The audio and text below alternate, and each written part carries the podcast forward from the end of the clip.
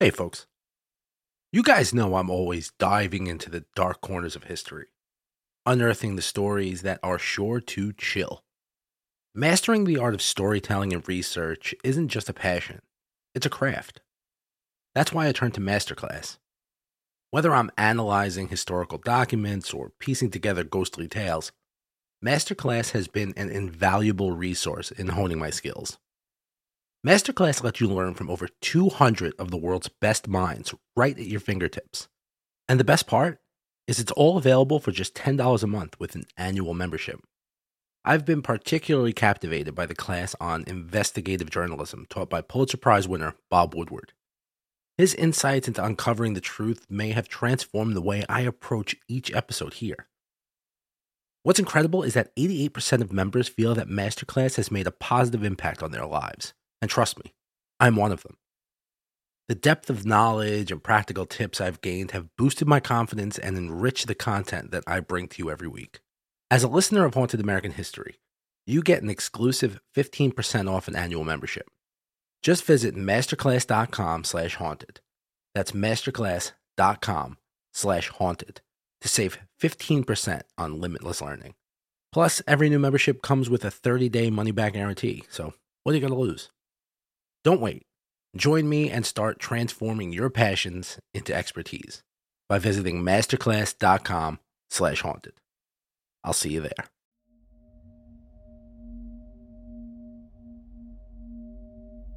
Maine.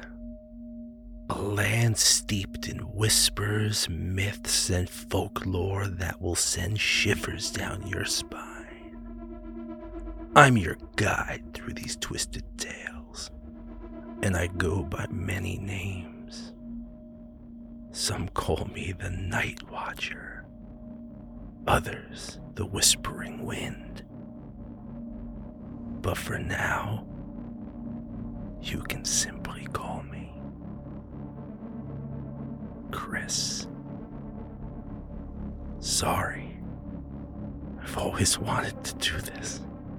Let's. Uh, let's just begin. Do you believe in ghosts? Can't believe I'm leaving that in. Join me on a journey through America's dark and haunted past as we explore the ghost stories and folklore that have been passed down for generations. What scares you? Let's find out. I'm Christopher Feinstein, and this is Haunted American History. Now that I've gotten that out of my system, in the chilling waters of Penobscot Bay, off of the desolate coast of Maine, a young ensign named Edward Preble found himself face to face with a creature straight out of a nightmare. The ship Protector had sailed into a realm of terror as a giant serpent emerged from the depths. Its monstrous head rising like a sinister omen, perched atop a thick neck resembling a giant snake. Preble's heart thumped loudly in his chest as he was ordered into a longboat, determined to confront this otherworldly menace. Preble aimed his weapon at the creature in this surreal encounter, only to miss his mark. With a grace that sent shivers down his spine, the serpent vanished beneath the inky waters, leaving Preble haunted by this encounter for the rest of his days. Over the years, the haunting tale of Casco Bay sea serpent spread like wildfire, weaving a web of terror from Weeks Wharf to the seas near Mount Desert Rock. The sailors and captain who bore witness to this serpentine monster couldn't shake the feeling that they had ventured into a realm where nightmares coiled and slithered beneath the surface. These maritime horrors evoked a primal fear as ancient as time itself. Tales of water hoarding dragons battling vengeful gods in Hindu texts, and nightmarish sea beasts arch nemesis of mighty deities in Norse mythology, painted a vivid picture of untamed forces lurking in the depths. From the ancient Babylonian creation myth to the chilling descriptions of biblical Leviathan, the myth of sea beasts transcended time and culture, etching itself into the collective human psyche, a universal symbol of dread and the unknown. From the book of Job, 4131 through 34. It makes the depths churn like a boiling cauldron, and stirs up the sea like a pot of ointment. It leaves a glistening wake behind it. One would think the deep had white hair. Nothing on earth is equal, a creature without fear. It looks down on all that are haughty. It is king over all that are proud. In the eerie tales whispered around campfires and in hushed voices, one can almost feel the presence of these ancient creatures lurking in the murky waters of Casco Bay. A haunting riddle, forever roaming the cold, unforgiving Atlantic waters off the coast of southern Maine, leaving sailors and storytellers alike to wonder what horrors might be lurking just beneath the surface. A mystery that even the most vivid imagination would struggle to fathom. In the ancient tales of yore, our primal dread of the uncontrollable is painted onto the canvas of sea monsters. Terrifying beings that rule the ocean, embodying forces far beyond human comprehension. They reign with great and awe inspiring power, reminding us of the vast and mysterious workings of the world. And in stories, when these monsters are defeated, it's not by mere human will, but by other divine entities, often associated with the elements of nature itself. In ancient Mesopotamia, Marduk defeated Tiamat, splitting her in two, which created heaven and earth from her body. In Western Semitic mythology, Baal conquers Yam, casting him down from the heavenly mountains. In Norse mythology, it's a destiny written in the stars that Jormungandr, or Yorma, Norse pronunciation is probably, listen, I know I struggle through French and German and God knows what else, and English, but Norse, Jormungandr, uh, my tongue doesn't move like that. Jormungand. Ah, uh, he fights Thor, and they have a clash. That's what happens. I could say Thor. That's pretty cool. Their mythic fates are set in motion by forces that are far grander than anything that our mortal minds can comprehend. I can't believe I'm leaving that. But I'm going to do it. There's a lot of things in this episode I'm leaving in. Throughout our conscious existence, we've struggled with the idea of control versus chaos. Here we stand, sentient beings, perceiving and creating so much, yet we're mere mortals. Our history is shaped by forces beyond our understanding, capable of wresting control of our lives from our grasps. Volcanoes erupt, frigid winters descend, the earth cracks open, food becomes scarce, dogs and cats living together, mass hysteria, and from the murky depths, a malevolent beast may rise, ready to devour us. Scary stuff. Above all else, the sea maintains its baffling allure, an inhospitable realm where our will holds less sway. Yes, I love the sea. It is everything, declared Captain Nemo aboard the Nautilus. He sees the vast expanse of the ocean, a desert teeming with life, covering seven tenths of the globe. In its depths, man may never be truly alone, yet it remains where even tyrants lose their power. Beneath the waves, their dominion ceases to exist. Ah, only in the sea can I be a free man, Nemo exclaimed, seeking solace in the depths, escaping to the only place on Earth where humanity's grasp is feeble. In the chilling tale of our tragic hero in that classic book, it's not a journey to the stars or some fantastical realm that provides the ultimate escape, but rather the treacherous abyss of the ocean. In the dark, mysterious waters, Captain Nemo seeks freedom beyond terrestrial bounds freedom from the tyrants and a release from the very limitations of mortal existence. In the depths of ancient myths, sea monsters rise to remind us of the vast and untamed world we inhabit a wild and unpredictable force that defies our understanding. Their existence serves as a chilling reminder of the balance between creation and destruction, order and chaos. They can't be entirely vanquished, even in their defeat. But in our modern Western reality, a prevailing perception of control dominates our value system, especially concerning nature. We're led to believe that we're the masters of our own destinies, that order has triumphed over disorder, and that the untamed wild has little room in our practical lives, or even our imaginations. According to this view, humans are entitled to wield authority over the natural world, making choices that shape the very landscape of our planet. We can alter forests, level mountaintops, or preserve the pristine beauty of nature. It's our prerogative. Or so we think. This perception arises from the belief that we understand so much, and science seems to support this notion. we've unraveled the mechanics of life itself, delving into the subatomic particles and peering back into the dawn of time, the Big Bang. The reigning narrative paints a reality where the non human realms, the places where the ancient forces of the unknown still lurk, remain on the fringes of our civilized existence. But as night falls and shadows grow, one can't help but wonder if we've become blind to the true scope of the wild.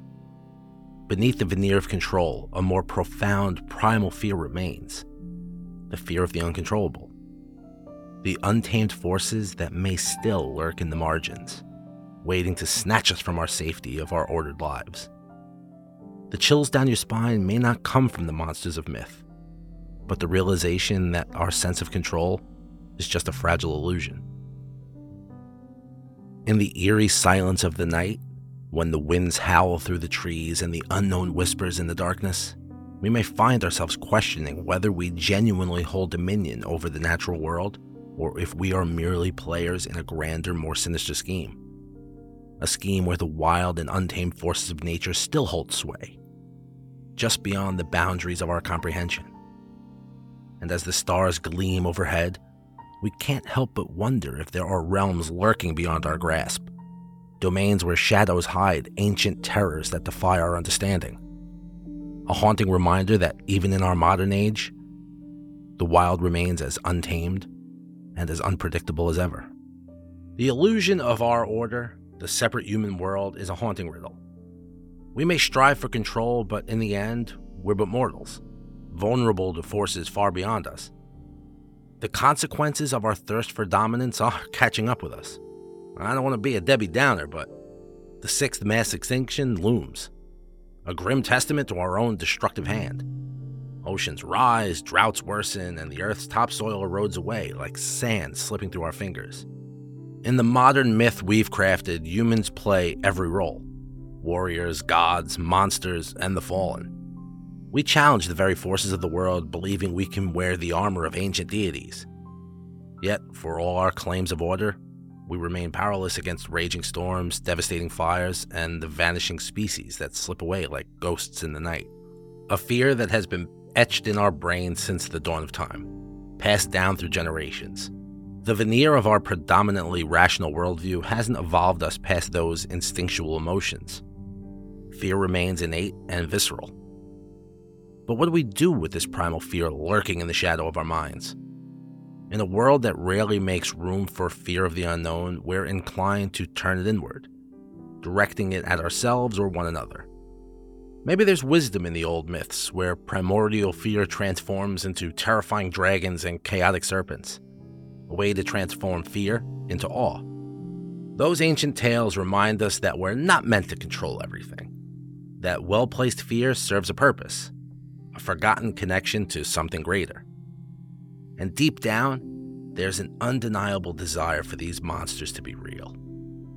Definitive proof that this world is still wild and untamed. The unknown calls to us, beckoning from the dark corners of our mind. In the eerie shadows, we yearn for sea serpents and creatures from our most haunting nightmares, a glimpse of a world beyond our control where fear becomes a gateway to something far more significant, something we've lost touch with in our relentless pursuit of order. Well, goddamn, Chris, now that you've given everybody an existential crisis, what the hell does this have to do with Maine? Well, I'll tell you. In the dimly lit corridors of the International Cryptozoology Museum in Portland, Maine, as visitors marvel at the eerie displays and ponder the existence of creatures like Cassie, the elusive Casco Bay sea serpent one thing's become abundantly clear. It's a wild world out there, folks. You might think chasing sea serpents is some eccentric hobby, a quirky pastime for enthusiasts with an extra dose of imagination. But hold on tight because there's more to this tale than meets the eye. Behind the laughter and whimsy lies a more profound truth that taps into our ancient fears our primal need for awe, and our dance with the inexplicable. Picture this modern day adventurers, clad in their best Indiana Jones gear, embarking on perilous sea journeys, hoping to glimpse this elusive monster. As they set sail, they're not just hunting for a legendary beast, they're searching for a piece of their own history, a connection to the untamed, a connection to the mysterious forces that have haunted humanity for ages. We find a profound lesson in the chaotic embrace of creation and destruction, where awe and terror waltz together. Life's a constant ride on the roller coaster of existence, with ups and downs that make our hearts pound and our stomachs churn. And amidst the mundane and controlled, we yearn for a whisper of the unknown. So take your time to dismiss those who chase sea serpents and delve into the world's mysteries. They're the dreamers, the seekers of the extraordinary who embrace both the fear and the wonder that makes life one hell of a ride. The legend of the Casco Bay sea serpent lives on, tapping at our curiosity, whispering secrets we've long forgotten. It's a reminder that life's just not about what we can control. It's about relishing the strange, taking the plunge into the unknown, and discovering that the most wondrous awe often lies within our deepest fear. So the next time you hear a tale about a sea monster, don't scoff and roll your eyes. Embrace the inexplicable. Embrace the whimsy. Embrace the thrill of the ride. After all, life's a cryptid hunt, and we're all in it together. Ready to face the monsters and wonders that await us beyond the shores of certainty. Happy hunting, folks. Hey, folks. I wanted to stop in the middle here and uh, give you guys a little bit of update on what's coming to the show. I know earlier in the year, I uh, was like, hey, I'm going to go state by state this year, blah, blah, blah. 52 weeks in the year, 50 states, blah, blah, blah. And, uh, well, there's only 20 something weeks left in the year, and I have 30 states to hit still. Plus, I want to do Puerto Rico, and I'm going to do a couple special things. Like once I get to New York, my home state, I'm probably going to go like borough to borough. So that might be like a whole week of episodes, like the state and each borough. But anyway, that just means that I'm just going to have to put out more episodes.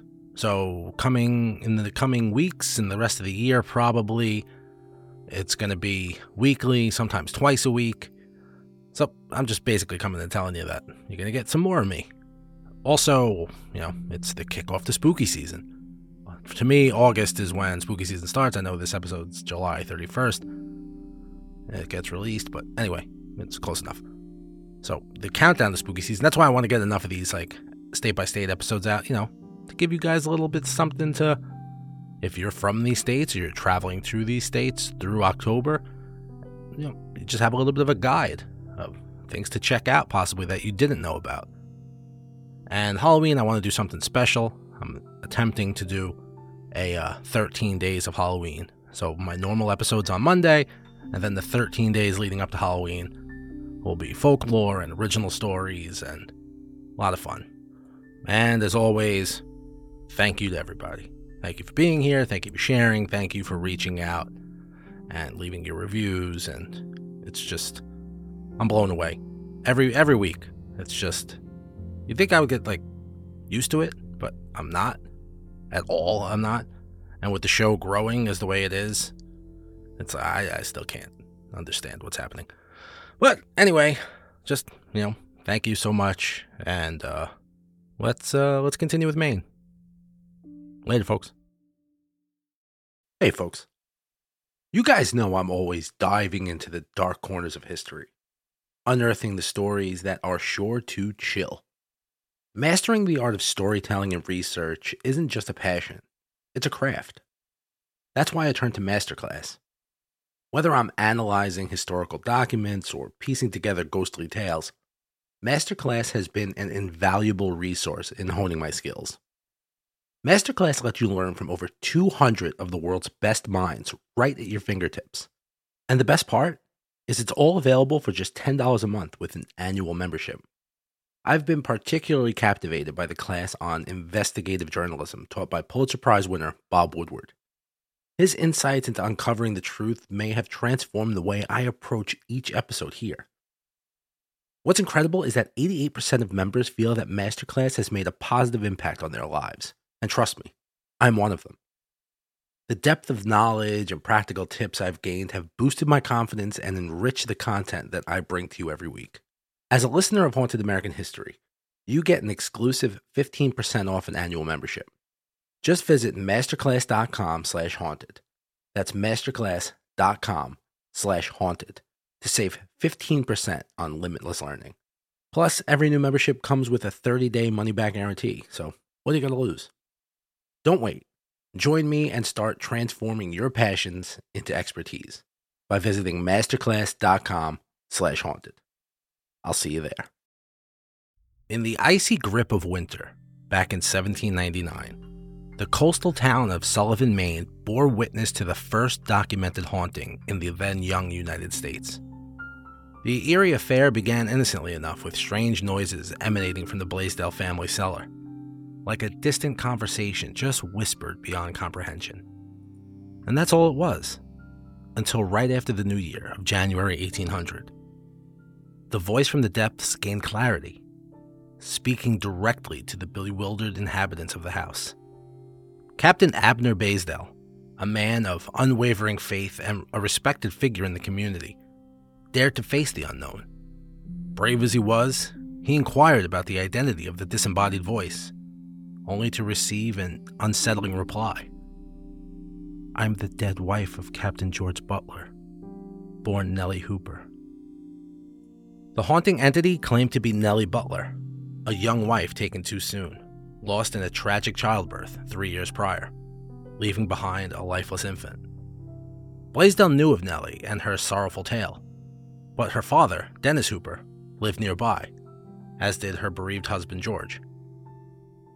As days passed, the spirit's communication with the Blaisdell family deepened, with young Lydia, the 15 year old daughter, often at the heart of the otherworldly phenomena. Knocking sounds would echo through the house, followed by eerie voices calling them to the mysterious depths of the basement. This was a textbook example of a poltergeist. And like those tales, what began as mere auditory disturbances transformed into something far more intelligent and interactive over time. In the midst of a frigid Maine winter, a haunting of unprecedented nature unfolded. A chilling dance between the living and the departed, with questions lingering like ghostly whispers in the dark. As the days turned into weeks, the Blaisdell family found themselves caught in a web of inexplicable occurrences where reality and the supernatural intertwined, leaving them to grapple with the forces beyond their understanding. In the small coastal town, whispers of the haunting spread like frost on the winter's morning. The tale of Nelly Hooper's spectral visitation seeped into the soil of Sullivan, shrouding the community in a chilling uncertainty. Who could say what lurked beneath the surface of their seemingly peaceful lives? What specters of the past reached out from the shadows to remind the living of their mortality and fleeting nature of existence? The Blaisdell home became a battleground between the known and the unknown, where the veil between the realms of the living and the dead grew thin. In this remote corner of the world, where the icy winds carried the whispers of the departed, Captain Abner Blaisdell and his family confronted the forces that defied reason and plunged them into a haunting they would never forget.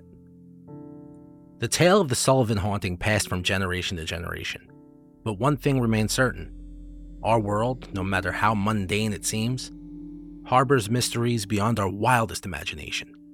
And perhaps on those cold, dark nights when the wind howls and the shadows dance, the echoes of Nelly Hooper's voice still linger, reminding us that even in the realm of the living, the mysteries of the dead are never far away.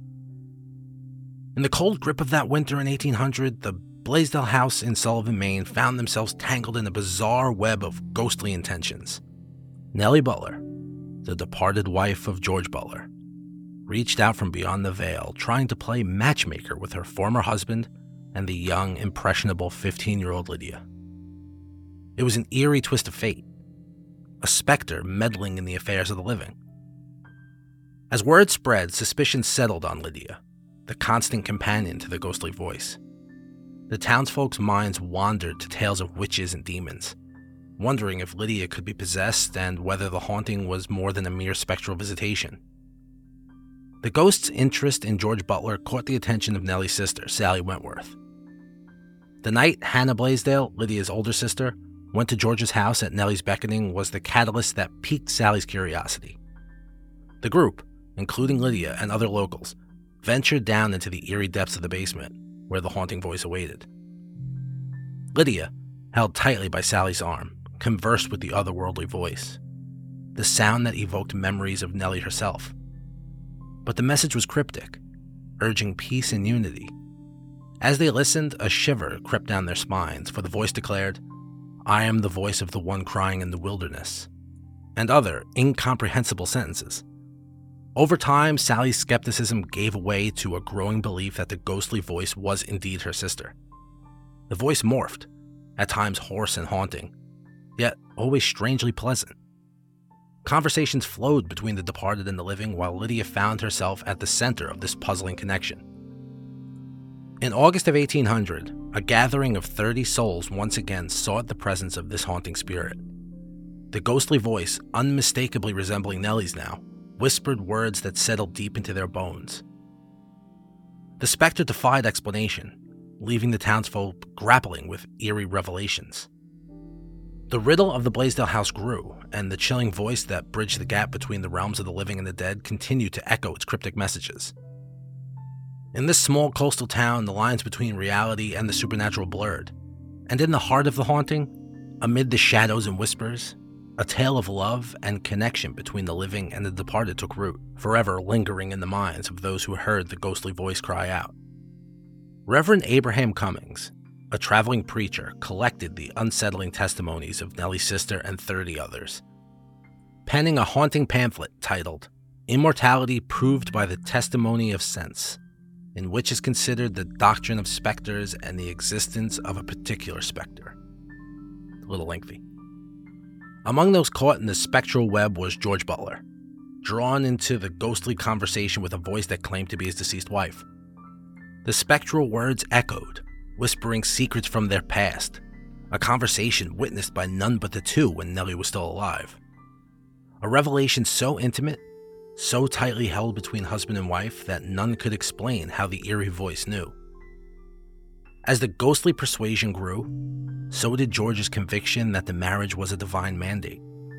The age difference, Lydia's apparent reluctance, none of it seemed to matter when fate's hand was guided by an unseen force.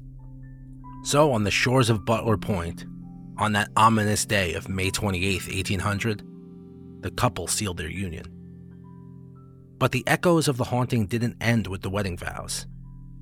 Like a harbinger of fate, the ghostly voice issued an ominous warning to Captain Butler Be kind to your wife, for she will not be with you long. She will have but one child and then die. In the tangled web of the supernatural, the lines between the living and the dead are blurred, and the specter's prophecy loomed like a dark cloud on the horizon. As the couple embarked on their new life together, shadows of uncertainty hung over them as if destiny was waiting to play its hand. What twisted force was at work here, orchestrating the lives of mortals with spectral whispers and uncanny foresight?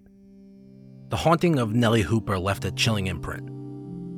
As the story echoed through the ages, the ghostly voice seemed to sway the living, a whisper from the beyond guiding their fates with an otherworldly hand. And so the marriage began, bound by a spectral vow and veiled in the whispers of the dead.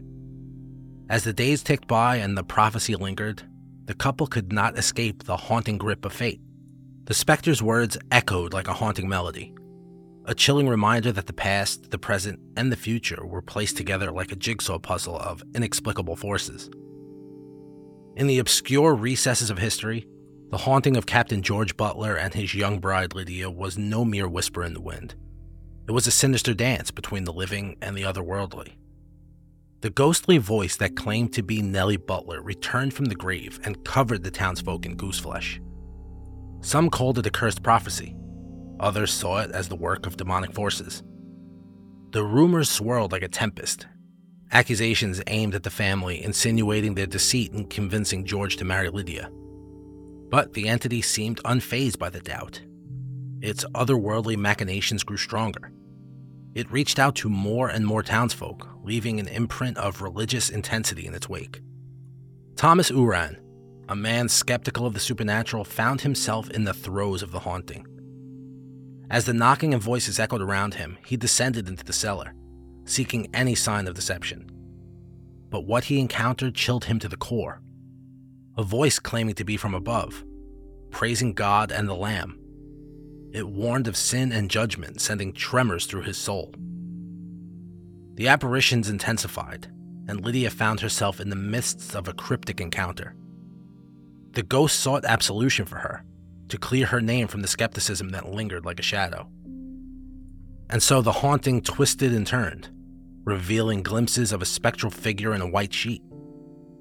The haunting vision played tricks on reality. At the peak of this unearthly affair, an eerie sighting took place. A white form rose before Abner Blaisdell. An honest and unreal vision. George himself reached out, attempting to touch the spectral figure, only for it to vanish like a wisp of smoke. A display that left them bewildered and shaken, confirming the otherworldly nature of this haunting.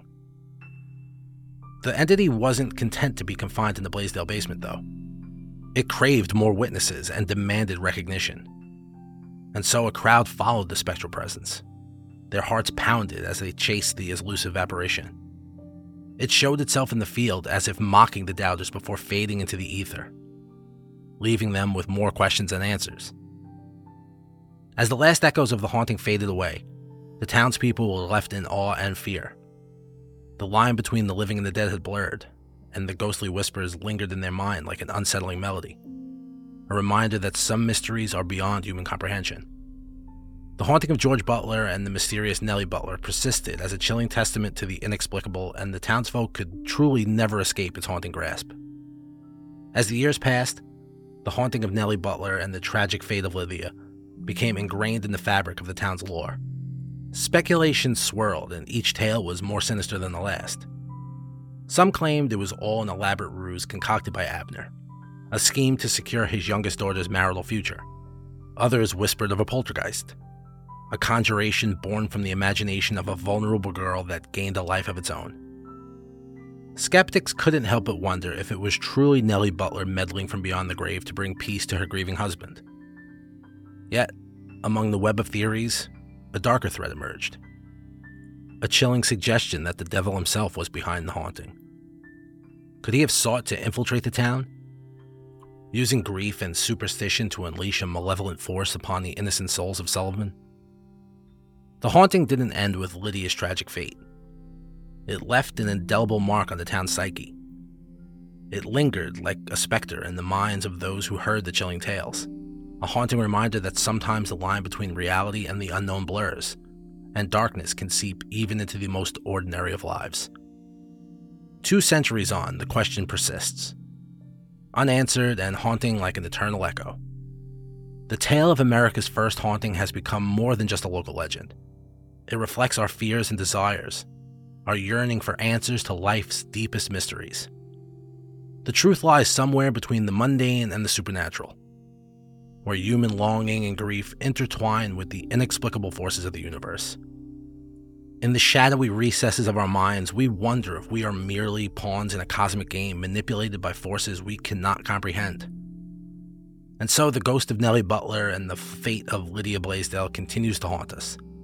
Not just as a haunting tale of the past, but as a profound reminder that the mysteries of the human heart and the universe remain intertwined. The true nature of the haunting remains an enigma this thought provoking puzzle lingers, inviting us to explore the boundaries between belief, the unexplained, and fear.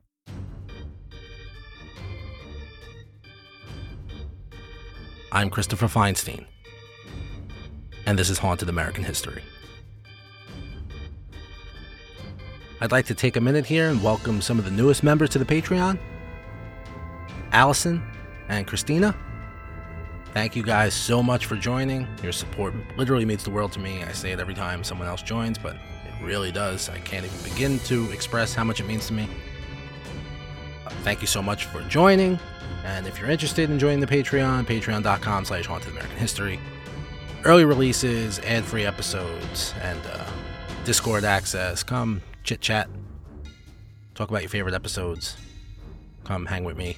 Watch me try and record episodes and stumble through the pronunciation and just just stumble through life.